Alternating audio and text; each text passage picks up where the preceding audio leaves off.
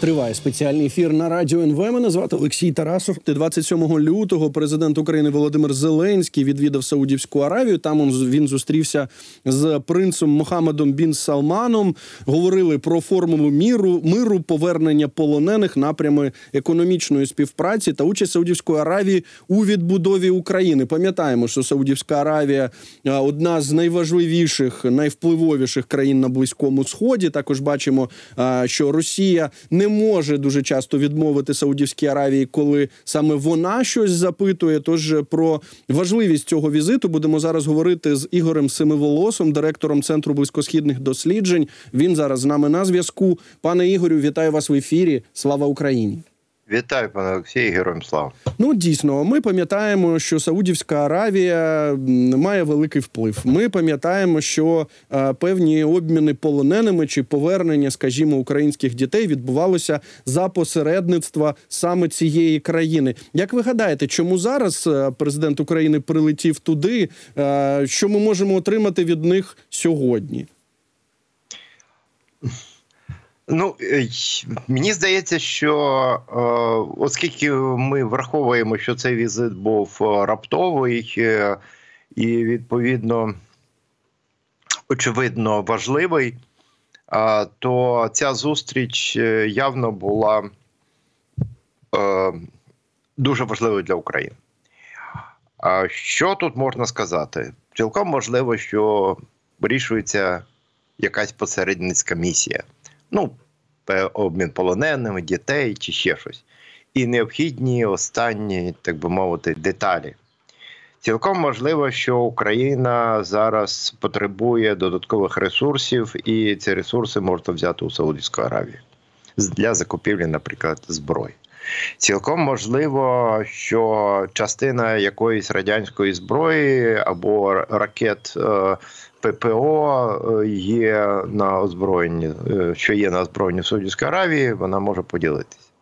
Цілком можливо, що Саудівська Аравія справді серйозно розглядає свою роль в цьому майбутньому саміті Е, формули миру, і необхідно було заручитися саме підтримкою Саудівської Аравії для того, щоб голос арабського світу звучав більш вагоміше.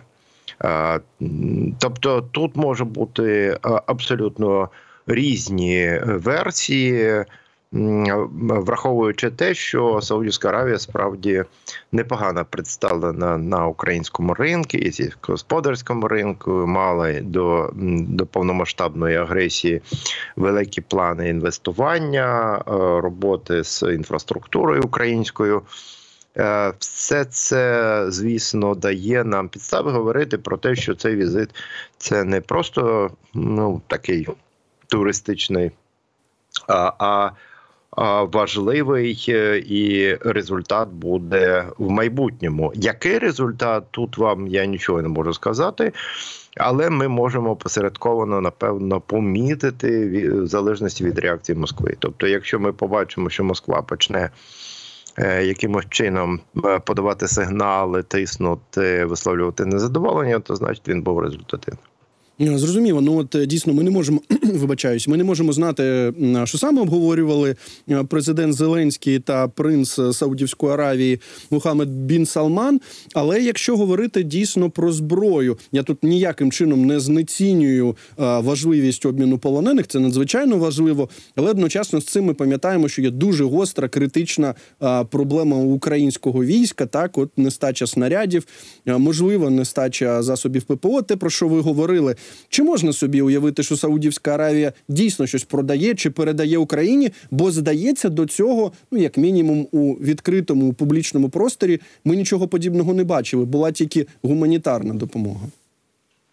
Якщо це станеться, це буде не напряму. Тобто, ви все одно нічого не почуєте, ви все одно нічого не дізнаєтесь. Формально Саудівська Аравія не буде передавати Україні зброю. Зрозумів вас. Ну от е, ще ми, коли ми говоримо про Саудівську Аравію, то ми пам'ятаємо, що і російський диктатор Путін е, відвідував цю країну в кінці минулого року. Так там і ОАЕ, тобто Об'єднані Арабські Емірати і Саудівську Аравію, е, як припускають, так що говорили про нафту. І тут же ж є така велика цікава теорія чи велика гіпотеза, що Саудівська Аравія могла б дуже сильно зменшити так е, можливості е, України, можливості Росії е, отримувати гроші саме через продаж нафти. Зазвичай приводять як приклад те, що відбувалося наприкінці 80-х років, що нібито саме от коли Саудівська Аравія зробила так, що нафти стало більше, що саме це посприяло в тому числі розпаду радянського союзу, бо ну просто не було грошей для того, щоб підтримувати економіку. Що ми зараз бачимо щодо політики Саудівської Аравії щодо нафти, ну і співпраці з Росією з цього приводу? Ну, ця версія відома, вона описувалася в тому числі в е, книжках у Гайдара і е, багатьох інших, які е, розповідали про крах радянської імперії. Там єдине, що треба корекцію ввести, що все-таки Е, Саудівська Аравія робила це ненавмисно, а робила це в ситуації, коли після дуже теплої зими е, виявився надлишок е, енергоресурсів і в Європі мається на увазі. І в результаті ціни на енергоресурси різко поповзли вниз і. Саудівська Аравія для того, щоб зберегти бодай е, той рівень доходів, який він був, вона була змушена підня... Е, збільшити видобуток енергоресурсів, і таким чином остаточно ввалився російський е, радянський ринок. Тобто тут можна, звісно, їх прив'язувати і через постфактум говорити про те, що Саудівська Аравія це зробила у відповідь на війну радянського союзу в Афганістані, але ми пам'ятаємо, що війна почалася в 70-му році, а нафтова криза в всередині 80-х. Да? Тобто, в принципі, явно не не про це. Але помста як це подається холодною? Ну, звичайно, що це просто ну. Да, ну, є, Я думаю, що це це приємно, так от е, міркувати. Це тоді е, ну, якби виникає як мінімум бажання повторити цей фінт. Але ну, мені здається, що і Е, під час переговорів американців з Саудівською Аравією під час візиту Байдена до е, Мухаммеда Бін Салмана і під час візиту Путіна. Я думаю, що е, Саудівська Аравія виходила своїх власних інтересів, своїх власних розрахунків, свого бюджету, тому вони не будуть, скажімо, грати чужі ігри. Навіть якщо ці в ці ігри грають їхні союзники. А хороша, красива версія, але очевидно, не ну яку можна піддавати великому сумніву. Пане Ігорю, а от в цій політиці балансування багато країн так намагаються це робити між заходом і от цими авторитарними країнами. Знову ж таки, м'яко кажучи, Саудівська Аравія не є прикладом демократії. Ну не згадують її в цьому ключі. Але е, якщо дивитися на пріоритети то а хто важливіший? Е, Чи все таки важливіша підтримка заходу, незважаючи на ті закиди з боку США? Ну зрозуміло, той самий президент Байден е, звинувачував безпосередньо е, принца Бін Салмана в вбивстві американського журналіста. То Ну, якби в яку сторону ці ваги мають хитаються зараз? Чи можна зараз робити якісь висновки? Ну, те, що відбувається зараз в Саудівській Аравії, можна назвати культурною революцією в хорошому сенсі цього слова, не та не в китайському. А тому, що остання остання заява кронпринца про те, що саудівські жінки будуть одягатися так, як вони хочуть одягатися. Тобто, в принципі, це для такого консервативного суспільства це просто величезна революція. А, І е, зміни, модернізація Саудівської Аравії, яка відбувається, звісно, вона вражає в будь-якому разі можна припустити, що такі королівства модернізувати ці королівства е, буде складно, особливо їхні політичні системи. Але ну можна подивитися на сусідні країни, той же Кувейт, і де е, існує парламент. Тобто, в принципі, це можливо. Тому очевидно, що Саудівська Аравія буде йти цим шляхом шляхом культурної е, в майбутньому соціальної і майбутньому політичної модернізації. Очевидно, темпи будуть визначати вже королівська родина для того, щоб в принципі е, необережно не розвалити країну. А і в цьому сенсі Саудівська Аравія, ну е, це монархічний режим і авторитарний режим, це зрозуміло.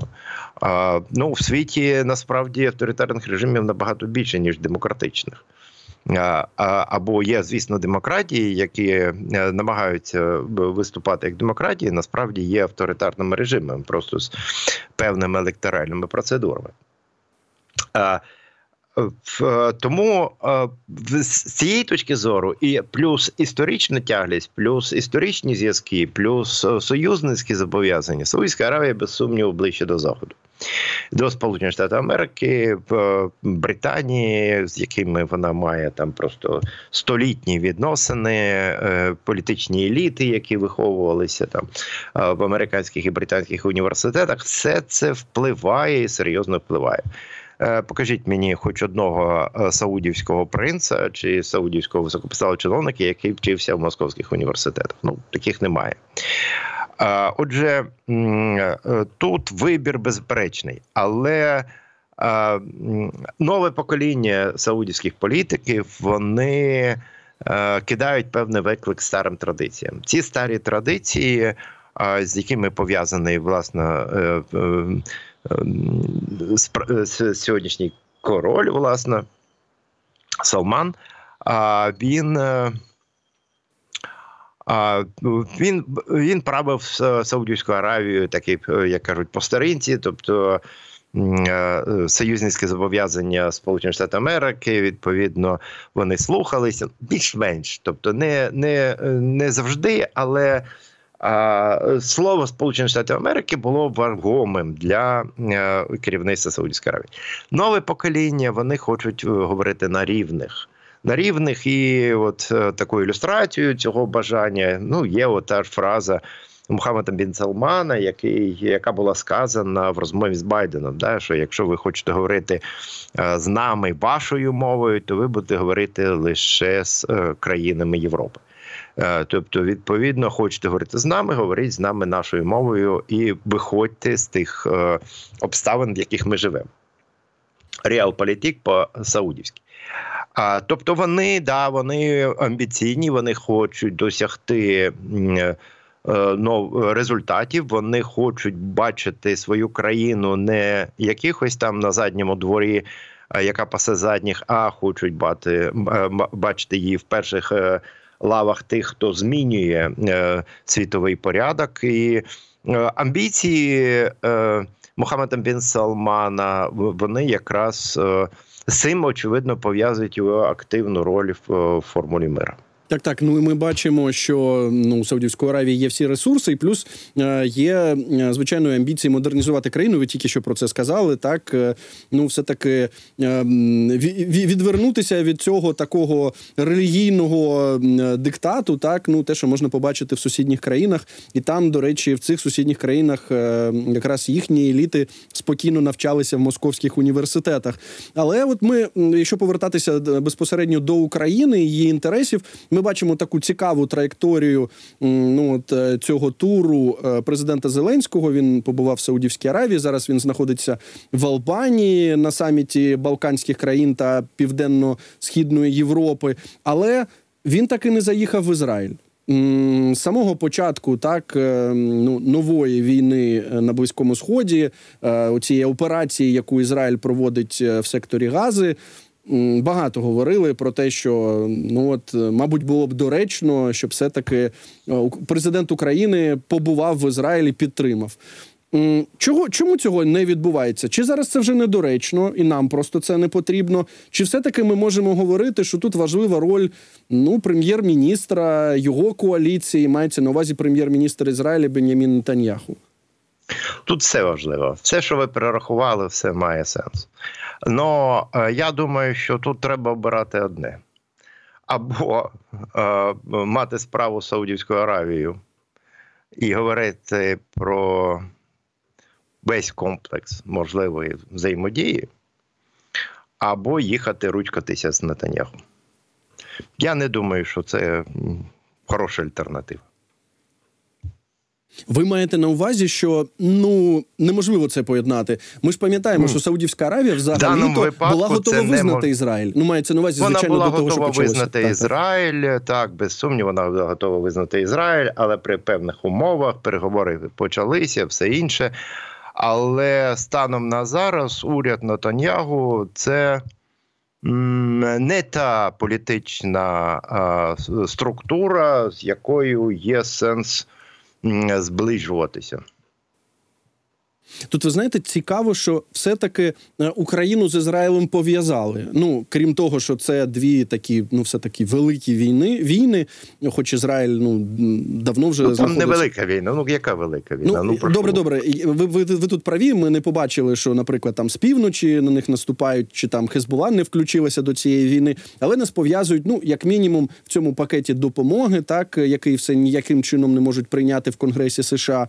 Е, говорили про те, що ну і е, Хамас напав не просто так. Є ці теорії змови. Ми не можемо цього довести. Що от е, в тому числі вони могли надихнутися е, вторгненням Росії. Знову ж, ви гадаєте, що неможливо собі уявити зараз Зеленського Нетаньягу і якоїсь військової співпраці Ізраїлю та України? А який сенс? Ну, дивіться, давайте про військову співпрацю. Взагалі, от тут багато говорили про нещодавній виступ посла Ізраїлю в ООН, про те, що він там сказав, що Ізраїль підтверджує територіальну цілісність України, і розповідав про те, як вони підтримують Україну. А е, все, що він про що він розповідав, це сталося в 22-му році. Е, шпиталь, який е, проіснував один місяць е, на кордоні з Польщею, а потім ізраїльтяни його вивезли назад. Гуманітарна допомога, яка надійшла в 22-му році.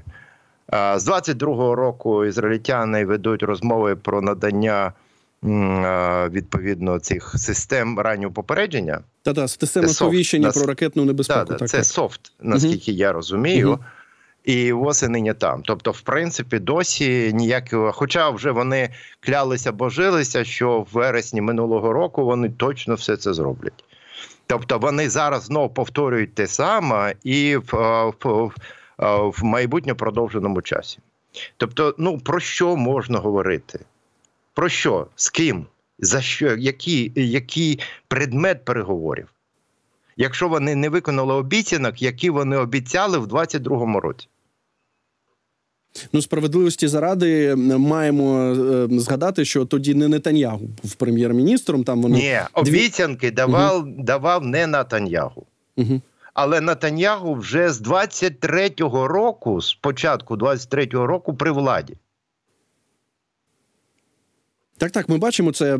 Просто ну. ми пам'ятаємо, що е, дуже розвинена військова військова промисловість в Ізраїлі з зрозумілих Да, причин. і вони чудово продають всю цю свою військову е, зброю Індії і іншим країнам, навіть незважаючи на те, що йде, е, як ви кажете, велика війна в Ізраїлі.